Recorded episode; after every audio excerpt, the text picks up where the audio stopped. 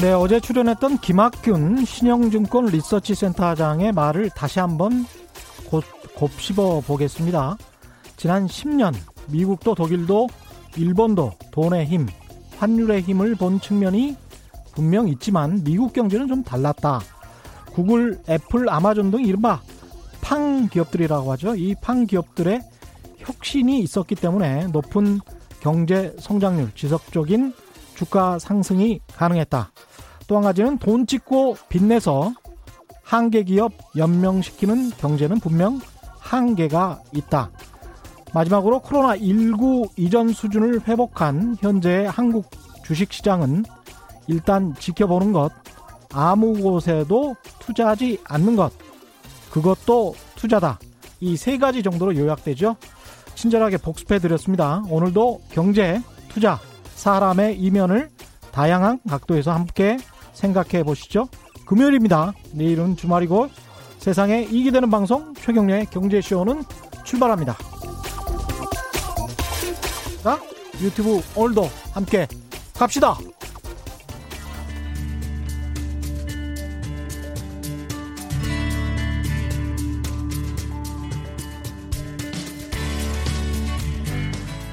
경제 방송 아무거나 들으면 큰일 납니다. 듣고 또 들어도 탈이 나지 않는 최경영의 경제쇼. 네, 포스트 코로나가 화두가 된 시대입니다. 언택트, 비대면, 낯선 용어들이 난무하는데요. 들어보면 우리가 발 딛고 사는 이 공간, 이곳이 어떻게 변하고 우리 생활은 뭐가 달라지는 건지 잘 모르겠습니다. 그래서 이분 모셨는데요. 포스트 코로나 도시와 집, 새로운 미래에 대한 이야기 해 주실 것 같습니다. 유연준 홍익대학교 건축학과 교수 모셨습니다. 안녕하십니까? 안녕하세요.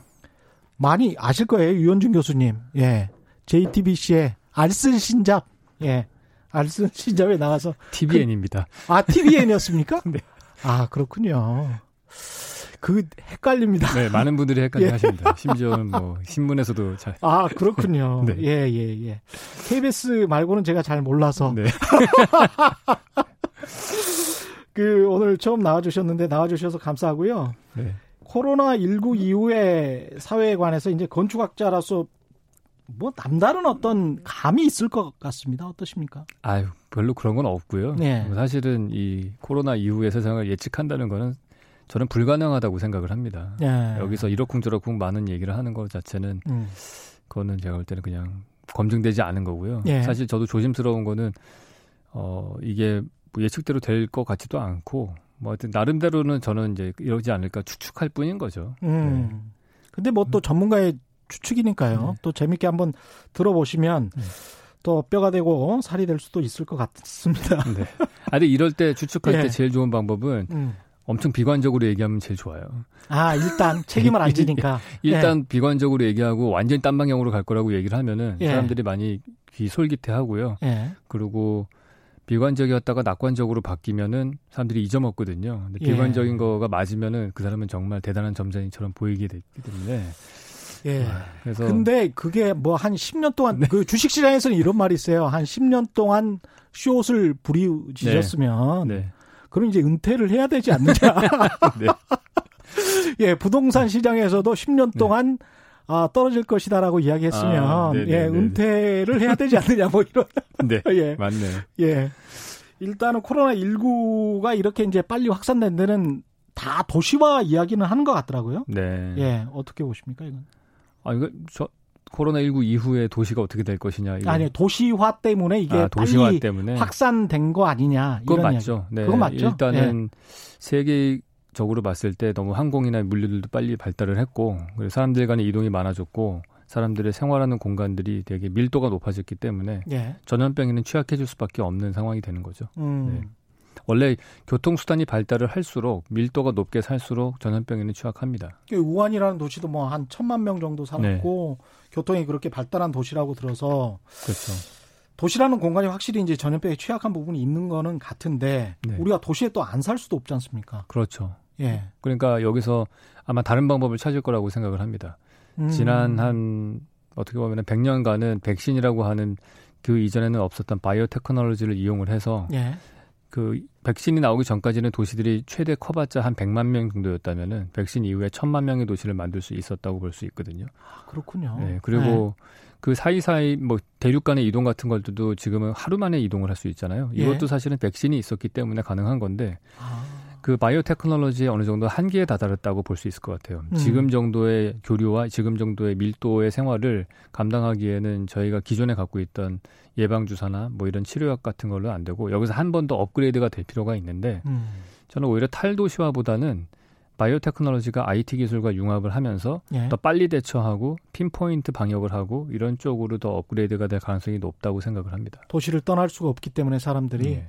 왜냐하면은 도시가 모였을 때 주는 이익이 너무 많거든요. 예. 어쨌든 사람이 모였을 때 여러 가지 관계들이 맺어지고 그 가운데서 경제적 이익도 있고 음. 또 본능적으로 보더라도 더 많은 풀 안에서 이성을 찾는 것들이 훨씬 더 유전자적으로도 더 좋기 때문에 아 그렇군요. 사람들은 계속 모일 겁니다. 근데 그게 모임이라고 하는 것들 제가 저는 그걸 이제 시냅스라고 표현을 하는데 그 사람이 모이거나 만남과 접촉이 늘어날수록 시냅스가 늘어나는데 예. 그것들이 온라인상의 시냅스도 있고 음. 오프라인상의 시냅스도 있죠. 그러니까 어. 잠깐 장황하게 좀 얘기를 하자면은 예. 뭐 지난 5천 년 정도의 역사를 쭉 보면은 계속해서 도시가 밀도가 높아졌잖아요. 사이즈도 커지고. 예. 그거는 오프라인 공간 안에서 다른 사람을 접할 수 있는 경우의 숫자를 늘리기 위하다 이렇게 볼 수 있어요. 아. 근데 그게 20세기 들어서 엘리베이터라고 하는 발명이 되면서 아주 갑작스럽게 철근 콘크리트와 엘리베이터 덕분에 도시의 밀도가 확 높아졌죠. 아, 고층 빌딩을 네. 세울 수가 있게 됐군요. 그렇죠. 그러면은 예. 단위 면적당 사는 사람들의 숫자가 몇십 배 늘어나게 돼서 음. 거기서 한 번 더 시냅스의 증폭이 일어났는데 예. 그 한계가 20세기 들어서 별단 변화가 없었어요. 그 예. 기술이. 건축에서의 변화가 별로 없다가 음. 그걸 한 번 더 점프를 시킨 게 인터넷이죠.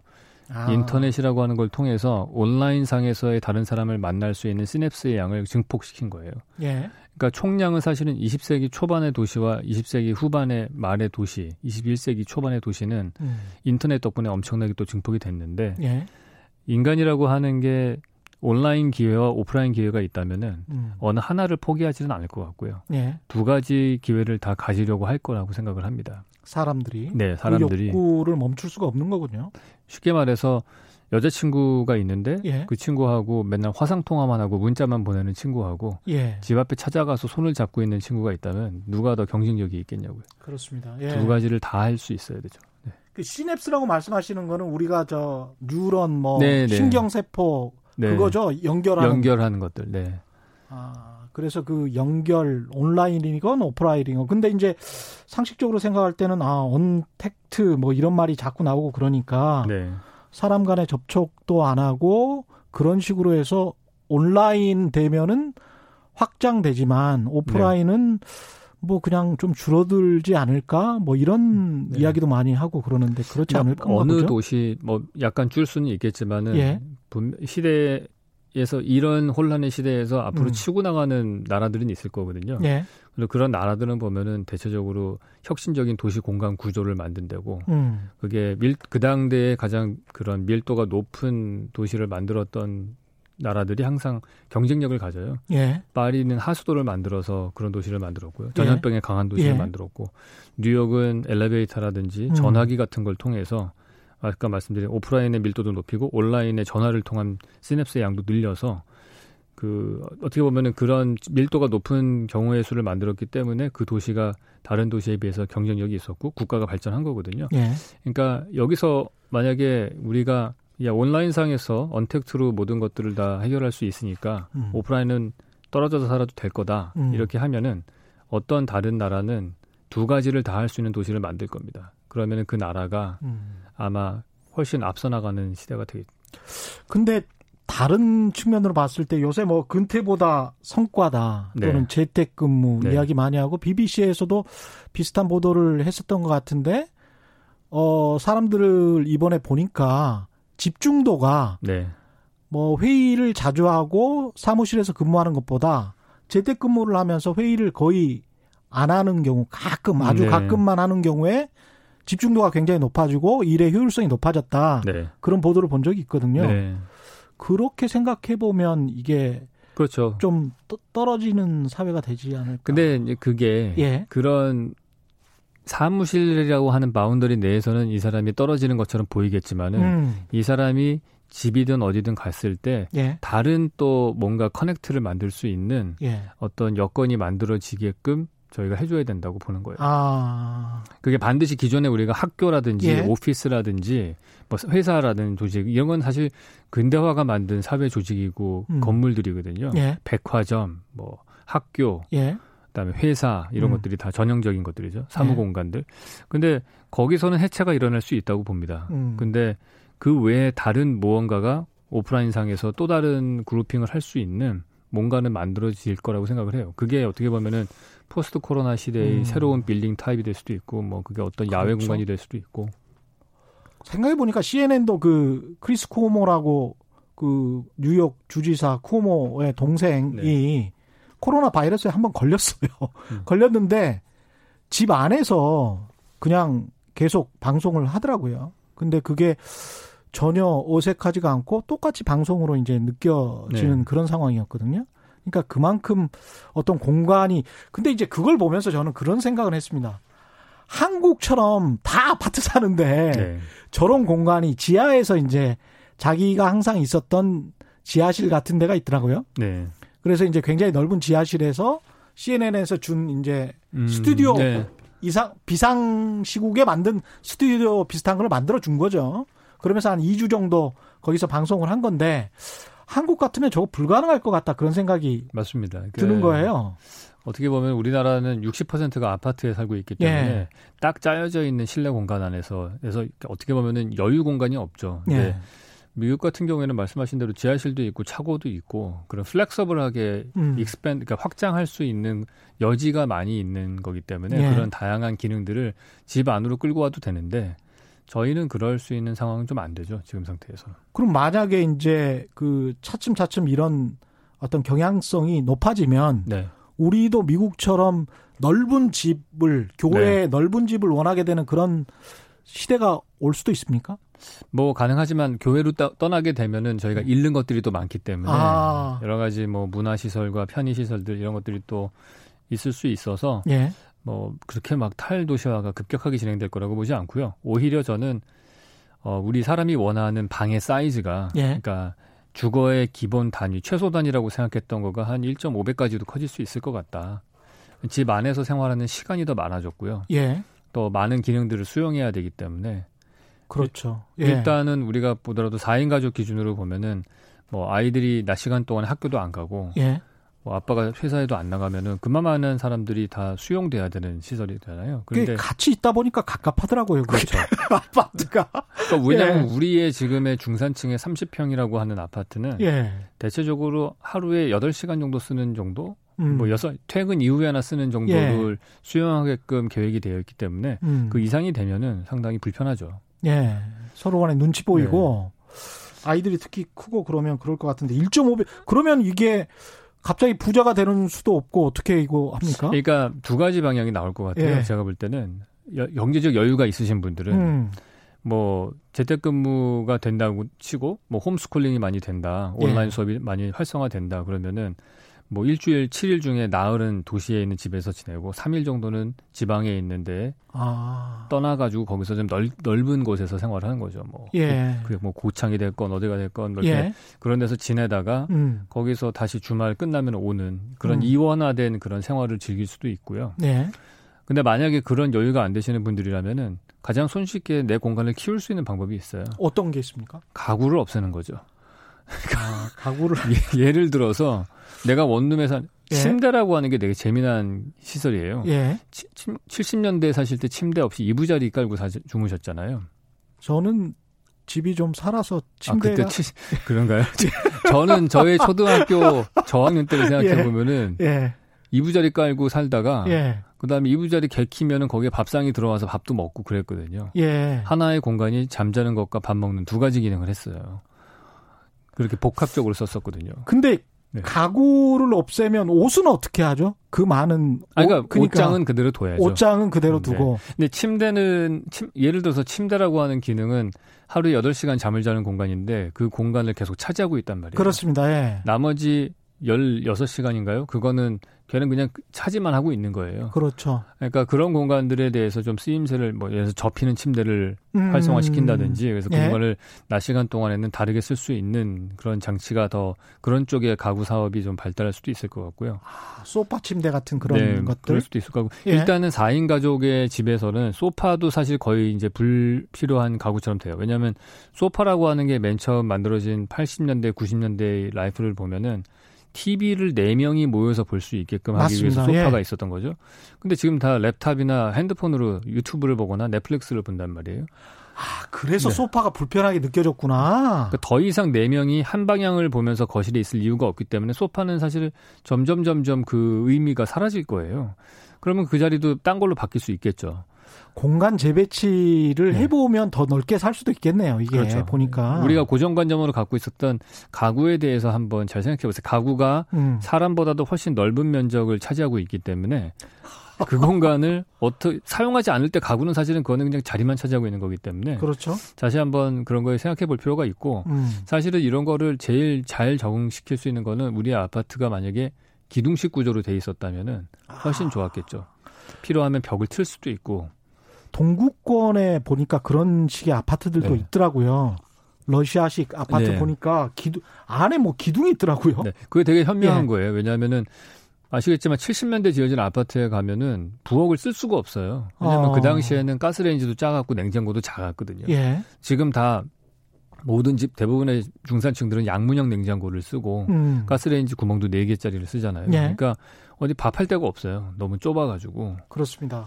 근데 그럴 때 만약에 우리의 아파트가 70년대 벽식 구조가 아니고 기둥식 구조로 만들어졌다면 음. 벽을 좀 트고 쓸데없는 방 하나 뭐 예를 들어서 방세 개짜리에서 방 하나 없애버리고 음. 좀 부엌을 넓게 쓸 수도 있고 아. 그럴 수 있었겠죠. 근데 우리 아파트들은 다 그렇게 벽식 구조로 돼 있기 때문에 생활이 바뀌고 라이프 스타일이 바뀌었을 때 그 공간을 그 아주 유연하게 대처하기는 좀 불필요, 그러니까 좀 떨어져요. 약간 효율성이. 이게 완전히 천편일률적이니까 네. 다양한 평면이 좀 나와야 되겠네요. 네. 지금 여유 있는데 만약에 나이 드셨는데도 결혼 안 하시는 분들 많잖아요. 음. 그분들은 혼자서 30평대, 20평대 후반의 아파트에 사시는 분들도 있어요. 너무 좋겠다. 네, 그러면은 방은 3개인데 뭐쓸 너무... 방이 없어요. 나머지 두 개는. 그러네요. 그러니까 하나 옷방으로 쓰고 하나는 서재로 쓰시는 분도 있고. 예. 뭐 네, 그렇습니다. 그리고 뭐 소파도 필요 없잖아요. 그러니까 예. 뭐 거실 같은데 소파 없애고 큰 테이블을 놓고 TV를 거실에다 안 두고 음. 침실에다가 TV로 옮기기도 하고 아. 뭐 이런 식의 네 명이 같이 살 때의 라이프 스타일과 혼자 살 때는 또 완전 다른데 예. 우리는 지금 현재 고정관념으로는 혼자 살면은 원룸으로 들어가서 작은 방에 사는다고 생각하는데 음. 뭐 당연히 대부분의 사람들은 그렇게 살죠. 예. 근데 이게 뭐 반드 모든 사람들이 다 혼자 1인 가구라고 해서 8평에 살지는 않잖아요. 그러니까 예. 그런 것들이 유연하게 대체될 수 있게끔 뭐 내가 살다가 결혼하면은 뭐 방 하나 나, 뭐 가벽을 만들어 가지고 나눌 수도 있고 그런 음.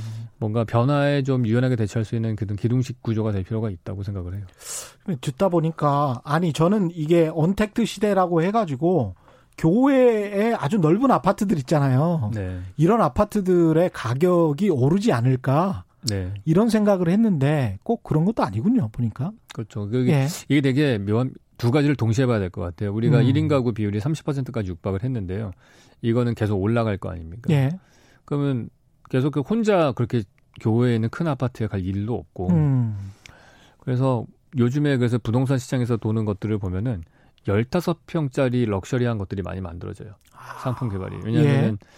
15억 이상은 대출이 전혀 불살때 불가능하잖아요. 그렇죠. 그런데 그거를 살 수 있는 사람들 애들 교육비 빼고 하면은 비싼 집 못 사죠. 어. 근데 주로 비싼 집을 살 수 있는 사람들 중에 어떤 사람이 있냐면 결혼 안 하고 애도 없는 분들이 많아요. 음. 그럼 그런 분들을 타겟으로 해서 물론 극소수의 시장이지만은 음. 그래서 15평 정도 규모 그래서 평당 1억에 분양을 하는 상품들을 예. 많이 만들고 있다고. 아니면 은퇴 부부 같은 네, 경우. 은퇴 부부 같은 두 명도 살 수 있으니까. 예.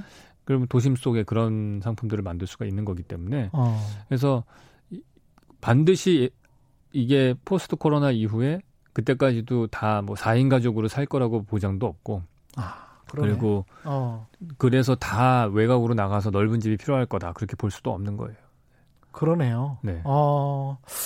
야, 이거 재밌네. 그러면 그런 식으로 좀 바뀐다고 치면 지금 현재 그 오피스 빌딩 같은 것들 있지 네. 않습니까? 네.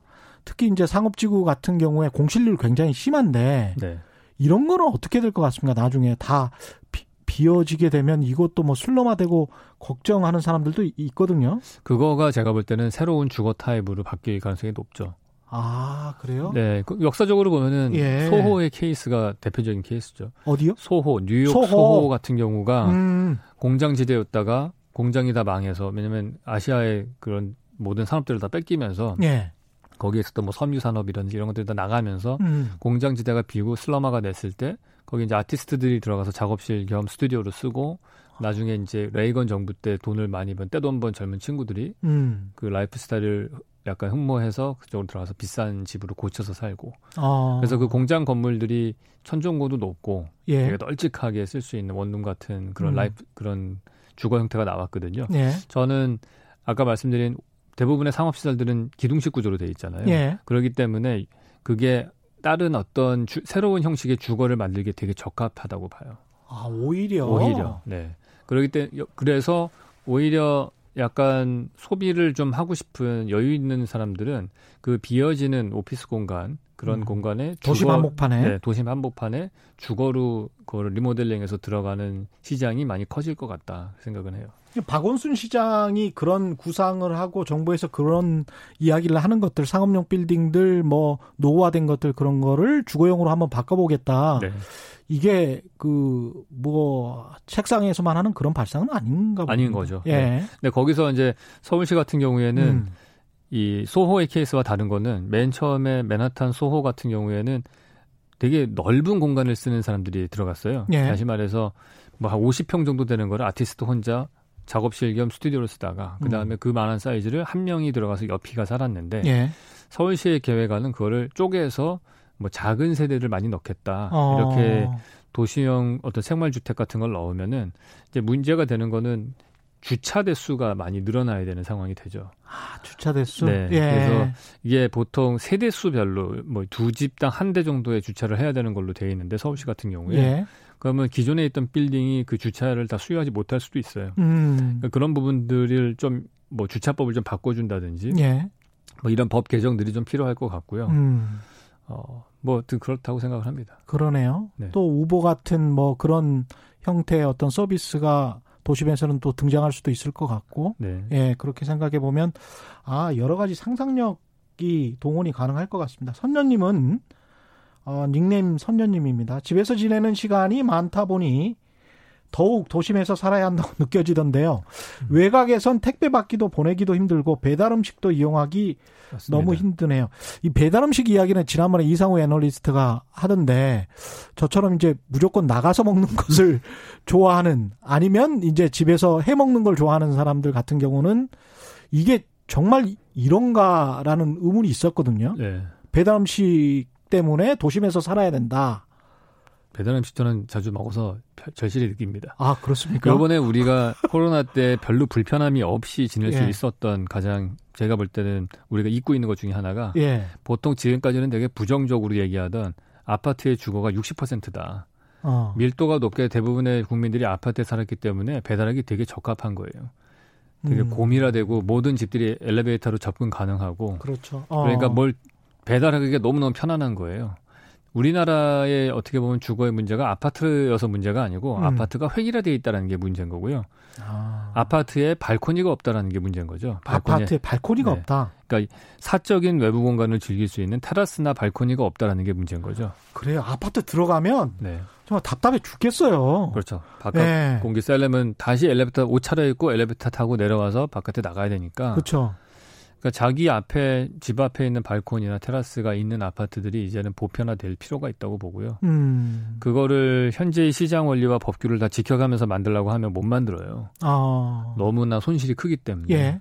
일단 부동산 가격을 다 실내 공간 중심으로 매기기 때문에 그렇죠. 발코니 만드는 순간 그만큼 또 가격이 떨어지고 가격이 떨어질 거고 근데 예. 시공회사 입장에서 보면은 손해 나는 일이잖아요. 그렇죠. 그래서 그렇게 안 하거든요. 그래서 이게 건폐율도 많이 차지하고. 뭐 베란다도 그냥 네. 다 터버리잖아요. 네. 실내 아, 공간으로. 그렇죠. 예. 네, 그런 것들이 좀 법이 개정될 필요가 있어요. 우리나라가 발코니 확장을 왜 하기 시작을 했냐 하면은 음. 저는 개인적으로 아까, 아까 뒤, 뒷얘기 들어가면 침대 때문에 하기 시작한 거라고 봐요, 저는. 아, 침대가 커서? 네, 침대가 크니까 기존에 이부자리 펴고 살 때는 별로 몰랐는데 어. 침대가 항상 자리를 차지하는데 기존의 방 사이즈로는 감당이 안 되는 거예요. 옷도 늘어나고. 그러니까 옷장도 더 커지고 침대가 자리 차지하니까 발코니 확장하지 않고서는 기존의 옛날 아파트에 확장되지 않은 방은 너무너무 작게 느껴지실 거라고 봐요. 그러니까 방 3개에 침대가 3개니까 네. 그 침대가 차지하는 그 면적이 못해도 한 6평 정도는 되겠습니다. 네. 그렇죠. 예. 6평 늘리는데 방법은 발코니 확장밖에 없는 거죠. 그렇지. 소파도 들어가야 되죠. 뭐. 어, 서울에서 6평이면 한 평당 그게 얼마예요? 침대 가격보다 훨씬 비싸네. 네. 예? 5천만 원만 계산해도 네. 6, 5, 30, 3억이잖아. 네. 3억을 지금 깔고 안, 앉아 있는 거네. 그게. 그렇다고 볼 수 있죠. 네. 그 공간을 훨씬 더 여유롭게 쓸 수 있다. 네. 투자적으로도 좀 그러네요.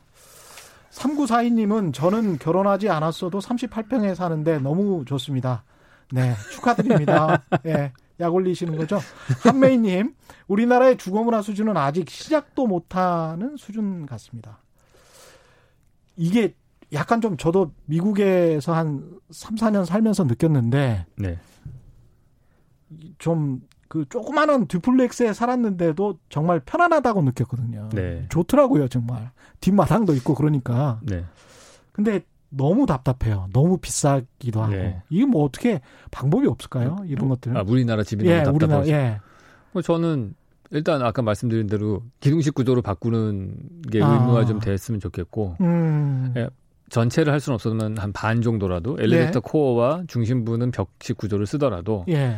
뭐 바깥쪽 거실과 마지막 layer가 될 만한 한 방 하나 정도 줄은 다 기둥식 구조를 쓰는 걸 의무화한다든지 어. 내지는 그렇게 구조를 만들 그렇게 안 하는 이유가 사실 면적의 손실이 있어서 그런 건데 그렇게 네. 만들 경우에 약간 인센티브를 줄 수는 있겠죠. 음. 용적률을 좀 높여준다든지 건폐율에 완화를 해준다든지 음. 내지는 어, 테라스 같은 거를 만들면 뭐 건축 용어로는 정확하게는 사실 발코니인데 하늘이 보이는 그런 테라스여야 돼요. 우리나라식 발코니 말고. 그렇죠. 예. 예. 하늘이 보이고 비도 맞을 수 있는 나무도 예. 키울 수 있는 그런 발코니를 만들면은 예. 그거는 건폐율을 계산할 때 조금 빼준다든지. 아. 뭐 이런 식의 당근과 적당한 그 시장 논리와 이렇게 섞여가지고 예. 그런 다양한 것들이 나올 수 있게끔 음. 해야 되는데 지금의 LH에서 만들어 놓은 어떤 집합주택의 룰들을 다 따르다 보면은 지금 딱 아파트밖에 안 나오거든요. 아. 그러니까 그 룰들을 좀 없앨 필요도 있고 예. 부동산 가격의 측정 방식도 면적 중심으로 하는 것보다는 음. 최적 중심으로 가서 높은 천정고도 좀 유도하고 아.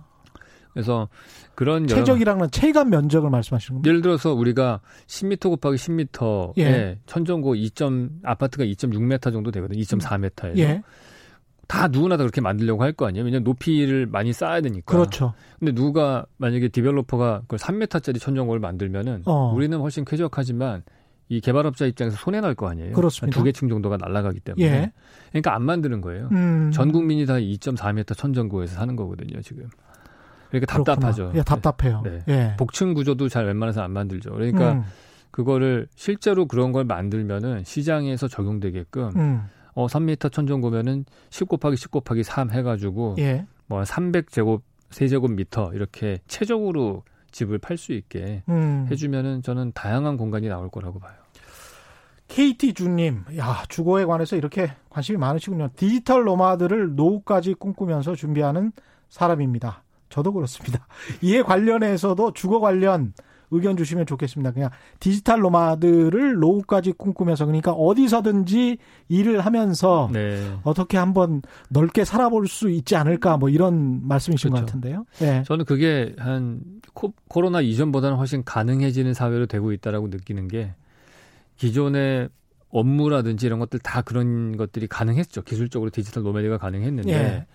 마지막까지 발목을 잡고 있었던 거가 사실 학교거든요. 학교? 네. 예. 왜냐하면은 이게 회사와 학교와 그다음에 집 이세 세 개는 완전히 강력하게 묶여 있어요. 아, 아이들 학교는 보내야 되니까. 네. 아이들 학교를 보내야 되는데 학교를 일단 등교를 시켜야 되니까 내가 아무리 뭐 laptop만 들고서 딴 데 가서 업무할 수 그렇죠. 있으면 뭐 하겠어요. 애들이 지금 계속 학교를 나가야 학교를 못 가는데. 네. 어. 근데 만약에 학교가 온라인 수업으로 바뀔 수 있다면은 그 체인이 끊어질 수 있죠. 그래서 그렇구나. 진정한 디지털 노매드가 될 수도 있겠죠.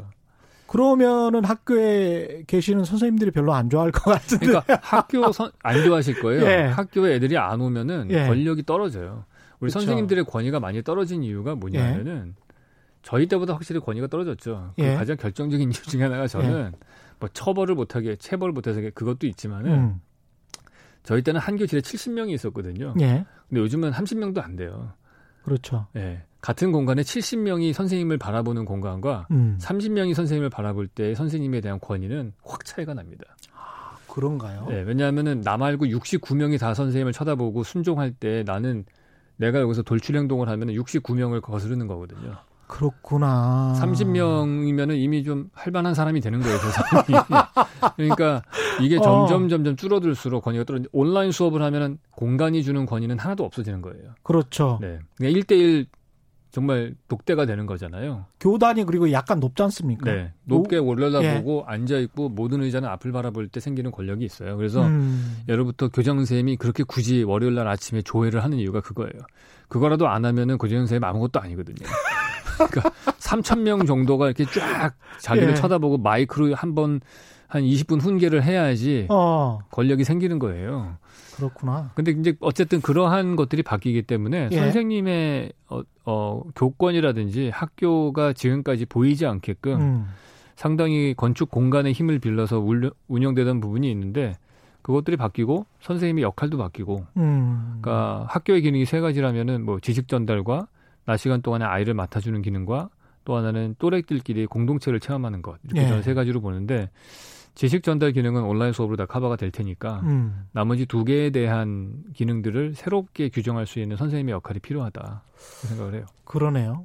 그러다 보면은 또 공간이 남는 공간이 생길 수도 있을 것 같습니다. 우리가 뭐그 네. 시골에 버려진 폐교 같은 경우도 있고 네. 그다음에 이번에 코로나 19 같은 경우도 미국은 바로 반응을 하는 게 그 좀 안 좋은 사립대학들 같은 경우는 그냥 문 닫겠다라고 하는 곳들이 네. 서너 곳 나타나 버리더라고요. 네. 근데 네. 이제 우리 같은 경우는 워낙 이제 정부 보조금이랄지 여러 가지 다른 방편들이 있기 때문에 아직 그냥 든든히 버티고는 있는 네. 건데 사실은 안심할 수는 없는 거지 않습니까? 그렇죠. 예. 학교가 기존에 정말 한번 어떻게 보면 난, 난공불락이라는 표현이 맞는 건지 모르겠는데 무소불위의 어떤 시스템이었다면은 그게 예. 중심부부터 어, 재, 재구성, 재배치, 해체가 일어나고 있기 때문에 소프트웨어가 바뀌는 거니까요. 음. 그럼 뭐 당연히 바뀔 수밖에 없겠죠. 그렇군요. 예. KT 주님 질문에 충분히 대답이 됐는지 모르겠습니다. 김대식님은 공공주택 좀 크게 좀 만들어 주세요. 아, 네. 공공 아파트 같은 거. 애들은 애들은 많이 낳으라면서 뭐 이렇게 말씀하셨네요. 네. 예, 공공주택이 좀 작아야 아이들을 많이 낳을 수 있는 거 아닙니까? 예, 일단은 아이들을 많이 낳고 난 다음에 이제 큰 주택으로 네. 가시는 그런 방법도 있을 것도 같고요. 예. 이인철님 같은 경우는 우리는 이미 디지털 전자통신 편의점에 익숙해져서 탈도시화가 힘들 것 같다는 생각이 듭니다. 오히려 도심의 아파트 평수가 넓어지고 복층 구조가 확서, 활성화될 것 같아요. 이런 생각 예, 저도 복층 아파트에 좀 살아보고 싶은 네. 다양한 꿈이 있습니다. 저는 예, 전원주택에도 살아보고 싶고 복층 아파트에도 살아보고 네. 싶은데 이런 것도 또 비싸잖아요. 엄청 비싸겠죠. 예. 우리나라의 복층 아파트를 만든 사례가 예전에 올림픽 선수촌 아파트라고 있었어요. 아, 거기에 그 복층으로 만들었었거든요. 예. 그랬는데 나중에 입주하신 분들이 다 마루 깔았습니다. 왜냐면은 아, 네. 그 말씀하신 더 많은 면적이 필요한 게 더 낫다는 거예요. 아직 음. 그때 당시에 문화는 그랬어요. 지금은 안 그럴 거예요. 아마 지금 음. 청담동의 고급 빌라 같은 것들은 예. 모든 세대를 복층으로 만들기도 하고 그러는데 예. 그래서 저는 이게 제일 중요한 거는 다양성이 더 늘어나는 게 더 중요하다고 생각을 해요. 복층도 예. 있고 뭐 넓은 것도 있고 작은 것도 있고 음. 그 나라에서 예를 들어서 임대주택을 만든다고 할 때 제발 표준 모델 같은 거를 안 만들었으면 좋겠다. 그렇게 생각을 해요. 모델? 네. 예. 뭘 하나를 만들어서 대량 생산하겠다, 표준 모델을 만들어서 대량 공급하겠다는 그 전 근대적인 방식의 발상을 좀 버려라. 제발. 공장처럼 네. 좀 하지 말아라 네. 이런 말씀이시군요. 그렇죠. 예. 제일 웃기는 거가 그런 거예요. 무슨 엄청난 벤처 타운을 만들겠다고 하면서 예. 뭐 무슨 말도 되게 좋아요. 뭐 지식산업센터라고 요즘 예, 부르는데 예, 예, 그렇죠. 사실 그거의 원래 이름이 아파트형 공장 아니었나요?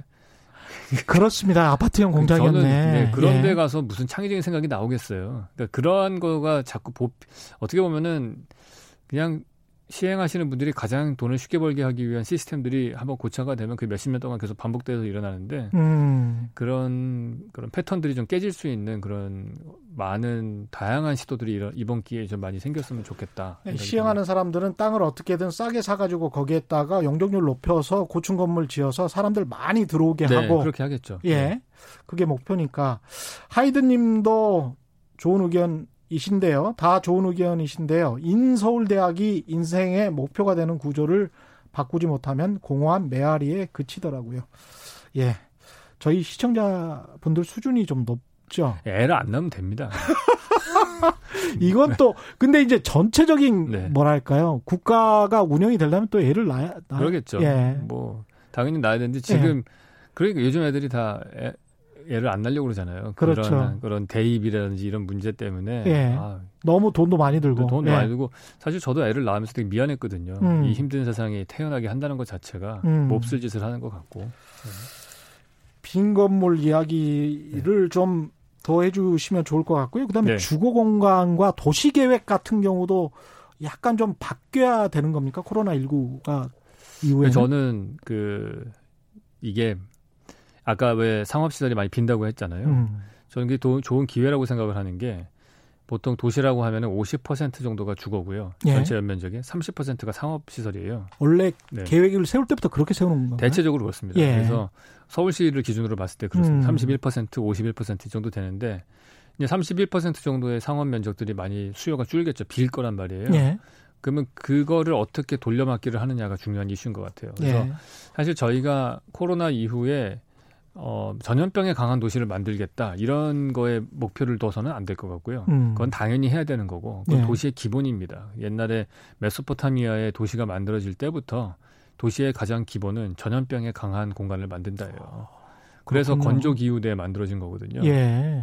거기가 전염병에 제일 강하니까 음. 다른 시설 없이도. 음. 근데 그런 그런 것들을 만족시킬 뿐 아니라 나아가서는 이번 기회에 우리가 사회 공간적인 어떤 문제들, 도시 음. 공간 구조가 많이 만들었던 문제들도 해결해야 된다. 음. 어떤 문제가 있냐? 이게 social separation 같은 것들이 많이 일어나거든요. 예. 우리의 도시들은 보면은 어찌 보면 앉아서 있을 때는 다 돈을 내야 되는 공간밖에 없거든요. 그렇죠. 카페 가도 네, 돈 내야 되고. 카페 가도 돈 내야 되니까 예. 우리나라에 카페가 제일 많죠. 그래서 예. 그런 문제가 뭐냐 하면은 돈이 많은 사람들은 5천 내고 스타벅스를 가고 적은 음. 사람들은 1,500원 내고 뭐 백다방을 가는데 나눠진단 말이에요. 야. 돈이 많은 사람과 적은 사람이 한 공간에 있을 기회가 없어요. 아. 그러니까 공통의 추억이 안 만들어지는 거죠. 공원 같은 게 필요하겠습니다. 그렇죠. 공원이 필요하고 예. 길거리에 벤치도 필요하고. 음. 근데 그런 거를 만들 수 있는 기회가 생겼다고 볼 수 있죠. 어떻게 보면은 빈 음. 공간들이 생겨나면은 예. 이런 걸 상상해 볼 수 있어요. 퍼즐이 이렇게 있는데 예전에 어렸을 적에 우리 갖고 놀던 것 중에 퍼즐 중에 구멍 하나 비어서 이렇게 위로 아래로 돌리고 돌려서 그림 맞추는 거 예, 있었잖아요. 예, 예. 거기서 그 한 칸이 안 비어 있으면은 그림을 못 맞춰요. 근데 지금 우리의 도시는 그 한 칸이 안 비어 있는 상태인데 그한 예. 칸이 비었을 때 우리가 그걸 어떻게 잘 쓰느냐에 따라서 전체적인 도시의 구조를 바꿀 수도 있다고 봅니다. 음. 그래서 이제 비어지는 공간들을 잘 써야 될 것 같고요. 안 그래도 그래도 더 비, 비는 상황을 더 적극적으로 하려면은 도로를 더 비울 필요가 있다. 그 도로를 네. 예. 물류가 많이 늘어나고 사람들이 실제로 이동하는 것보다 주문해서 배달로 시켜 먹고 그러면은 물류도 더 늘어날 텐데 아. 사람들은 물론 빠지는 교통량을 그 물류 교통이 채우겠죠. 예. 근데 거기서 만족하지 말고 차라리 정말 물류를 효율적인 뭐 로봇 자율주행하는 로봇들이 다니는 지하 물류 터널을 만들어서 어. 그러니까 사람은 안 다니고 예. 로봇 딜리버리 하는 것들만 다니는 터널을 만들어서 물류를 많이 밑으로 내리면 음. 도로가 더 비고 그 비어 있는 공간들을 우리가 뭐 공원을 만들던 뭘 만들어서 어. 사람들이 더 어떻게 보면 좋은 추억을 공유할 수 있는 공간들을 많이 만들 필요가 있는 거예요. 왜냐하면은 예. 언택트 시대가 됐을 때 제가 제일 우려하는 사항은 사람을 안 만나면은 끼리끼리 만나게 되거든요. 예. SNS가 만드는 세상의 가장 큰 폐단이에요, 그게. 맞습니다. 예. 그 에코 체인버 효과라고 하잖아요. 그렇죠. 자기들끼리끼리 예. 비슷한 생각하는 사람들끼리만 보여. 그리고 음. 그게 전부의 의견인 줄 착각하고 나와 다른 생각을 가진 사람들을 수용하지 못하는 그러한 배타적인 생각을 갖게 되는데 음.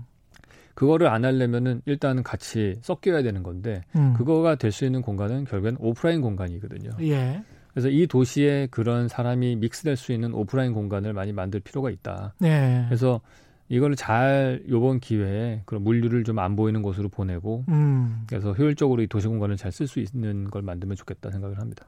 아, 그러면 어마어마한 땅들이 새로 생겨날 수가 있겠네요. 생각을 해 보니까 경의선 그 철길 같은 그러니까요. 경우도 네, 그렇죠. 그게 가서 보니까 사람들 굉장히 많더라고요. 엄청나죠. 예.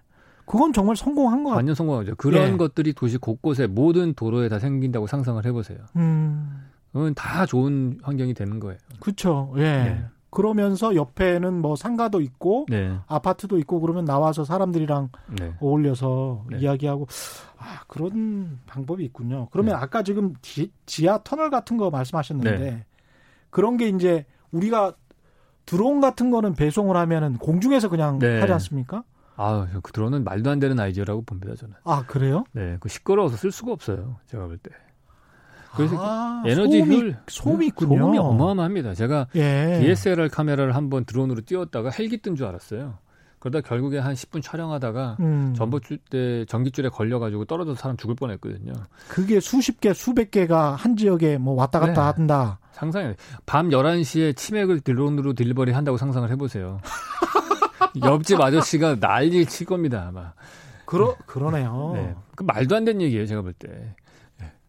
그러, 그것의 대안이 아까 지금 말씀하신 그냥 네. 지하 터널 같은 네. 형태. 눈에 안 보이게끔. 뭐, 다행히 우리나라는 건축법규상 장애인이 모든 공간을 다 갈 수 있게 했잖아요. 그 예. 그 얘기는 로봇이 자율주행으로 다 갈 수 있다는 얘기예요. 음. 엘리베이터 타고 다 갈 수 있고.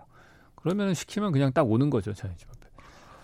아, 야, 이게 근데 돈은 엄청나게 들, 들기는 엄청나게 들 것 같아요. 저는 사실은 예. 그렇게까지 많이 안 들 거라고 생각, 생각보다는 우리가 지하철을 뚫으려면은 예. 엄청나게 큰 규모의 터널을 뚫어야 되거든요. 뭐 직경 몇, 몇십 미터까지도 뚫고 뭐 어떤 음. 거는 뭐 10m 이렇게 뚫어야 되잖아요. 근데 이거는 사람이 서서 다니지도 않는 공간이기 때문에 예. 만약에 수리할 거 있으면 누워서 가서 수리하고 그래도 되는 거니까. 음, 음, 그러니까 음. 천정고를 되게 낮게 한 뭐 1m 정도로 해서 폭은 한 3m. 예. 그런 걸 뚫게 하는 거죠. 어. 그런 걸 뚫는 거를 뭐 지하 한 지금 상하수도 라인보다 좀 밑으로 빠야겠죠. 음. 근데 GTX 뚫을 정도의 돈과 예산이 있다면은 예. 저는 서울시 전체 물류 터널 뚫을 수 있을 것 같아요. 아, 뚫을 때 또 옆에 같이 뚫을 수도 있겠네요. 예. 예. 그래서 그걸 잘 뚫어서 음. 어차피 1층 상가 비는 데들 많잖아요. 예. 그쪽으로 올라오게 하는 거예요. 엘리베이터 타고서 물류가. 아. 그러면은 그러면 일종의 이제 조그마한 소규모 집화장처럼 돼서 네. 또 뭐, 거기서 distribution 하고 그렇죠. 거기서 distribution 하고 만약에 우리가 일자리가 필요하다면은 거기서부터 픽업해서 주, 근처에 있는 동네까지 나눠주는 음. 뭐한 70 넘으신 노인들이 할 수도 있는 거고 뭐 예. 모르겠어요. 그거는 뭐 그냥 다 로봇이 다 해도 되는 거고 음. 오히려 그거를 했을 때 우리가 경부고속도로 뚫었을 때 새로운 자동차 사업이 생긴 것처럼 예. 새로운 어떤 시, 그런 사, 산업 자체가 생길 수 있을 거라고 봐요. 그렇군요. 지하를 어떻게 해보는 방안. 아, 이것도 아이디어네. 일본 가서 보면 이 고가도로 같은 게 많지 않습니까? 네. 그게 이제 저런 식으로 해서 이제 좁은 국토를 도쿄를 활용한 건가 그런 생각은 들던데 제가 볼 때는 일본이 예. 고가도로가 많은 이유는 지진 때문일 거예요. 아 그렇습니까? 이게 아. 지, 지층이 뒤틀리고 하더라도 그래서 음. 고가도로 같은 경우는 약간 흔들려도 될 수 있게 기초를 만들 수 있으니까 예. 그런 면에서 터널보다는 지상으로 다니는 게 더 안전해서 아마 아. 그런 걸 한 것 같은데 기본적으로 우리가 이런 생각을 해봐야 돼요. 음. 하늘을 너무 가리는 계획안은 결코 오래 가기 어렵다. 하늘을 가리는 계획안은. 네. 음. 그래서 지금 드론도 마찬가지고 우리가 하늘을 다 가리면은 예. 나중에 그거에 대한 모든 피해는 지상에 있는 사람들이 질게 될 거고요. 예. 그럼 사람들은 점점 점점 더 하늘이 안 보이는 실내로 숨을 거예요. 그러네요. 시끄러우니까. 예. 시끄럽고 정신없고 마치 음.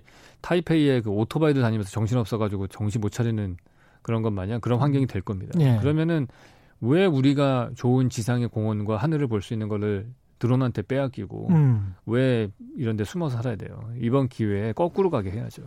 그 일반적으로 재건축 하시는 분들이 가장 그 불만 사항이 뭐냐면 왜 서울시는 아파트 용적률을 35층으로 제한했을까? 근데 거기에 또 반론을 들어보니까 다른 나라들 같은 경우에 이제 아까 하늘 말씀하셔서 네. 산과 하늘을 보통 뭐 근처 산에서 네. 일반적으로 이렇게 조망권이 나와야 되는데 네. 그게 아파트가 턱 가로막혀 있으면 네. 그 아파트의 소유자만 조망권을 갖게 되는 거잖아요. 네. 뭐 그런 것 때문이다라는 이야기를 하던데 네. 어, 떻게 저는 동의할 수 없습니다. 동의하시지 네. 않습니까? 네. 예. 뭐 제가 볼 때는 음. 오히려 한 50, 전체 용적률만 좀 제한을 두고 예. 같은 단지 안에서는 어떤 건 50층짜리도 있고 어떤 건 10층짜리도 있고 예. 이런 변화가 있는 게 훨씬 더 나을 것 같고요. 예. 35층으로 규제를 해놓으면은 지금 보시는 잠실에 재건축된 것들 보시면 35층에 빡빡하게 모든 건물이 다 들어가 있죠. 그렇죠. 예. 결국엔 다 하늘을 못 봐요. 아. 도로에 있는 사람 입장에서 보면은 옆에 35층짜리가 들어가나 50층짜리가 들어가나 오히려 그렇군요. 안 보이는 거는 대로변상에서 50층짜리를 뒤로 밀게 하고 뭐 이런 음. 반, 그러니까 오히려 우리 생각을 좀 바꿔야 되는 게 예. 대로변에 있는 건물이 높게 허용을 하잖아요. 음. 저는 오히려 대로변에 있는 건물은 낮게 하고 그 뒤로 갈수록 높은 건물을 배치하게 해야 된다고 봐요. 아. 그래야지 공용 공간으로 쓰이는 도로에서 사실은 더 많은 하늘이 보이게끔 하겠죠. 아 그렇군요. 네. 아 그게 더 공공의 이익이 공공의 이익이 있는 거죠. 예. 그러니까 우리가 스카이라인이라고 하는 것들 모든 것들은 너무 물류 중심으로 봤기 때문에 대로에서 음. 큰 건물이 옆에 있으면 더 낫지 않냐. 예. 거기 왔다 갔다 사람들이 많이 하니까 맞는 예. 말이긴 한데 예. 그걸 통해서 만들어진 스카이라인과 뷰는 뭐 맨하탄이다 그렇게 만들어졌는데 그렇죠. 우리가 좀 다른 도시를 만들고 싶다면 음. 오히려 대로변은 층수를 낮추고 음. 오히려 뒤로 갈수록 또 층수를 높이는 스카이라인을 만들었다면은 예.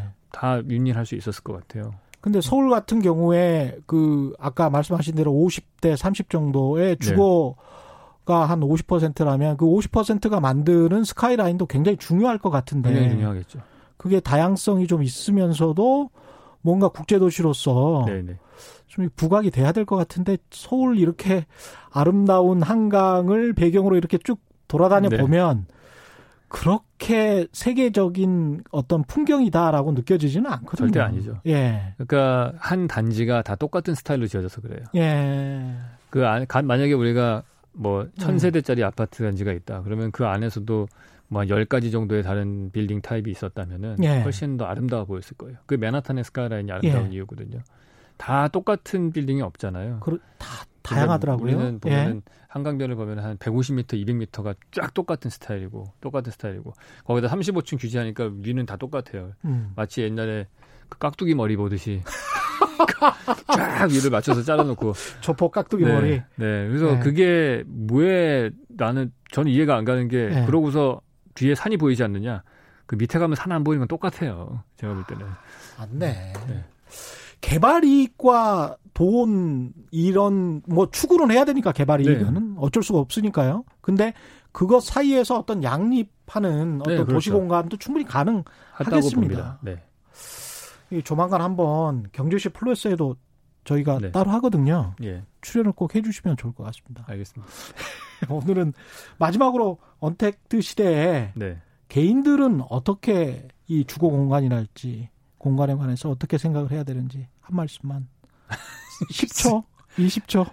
일, 일단은 예. 우리의 사고 방식에서 예. 어, 주민등록지로 나의 삶을 규정하던 시절은 끝났다. 아, 나 강남 네. 살아 이건 아니군요. 네, 왜냐하면 예. 이제 내가 어디서 몇 시간을 보내느냐가 중요한 시대가 됐죠 이미. 어. 그런 성향이 더 앞으로 커질 것이다. 음. 그래서 국가 정책도 음. 뭐 인구 분산 이런 걸 한다면 예. 그것도 주민등록 등록지로 신고된 주소, 내가 어디에 신고된 이게 더 이제 중요한 건 아닌 것 같아요.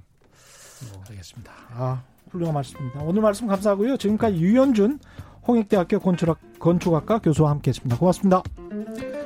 예, 저는 KBS 최경련 기자였고요. 지금까지 세상에 이익이 되는 방송 최경련의 경제쇼였습니다. 고맙습니다.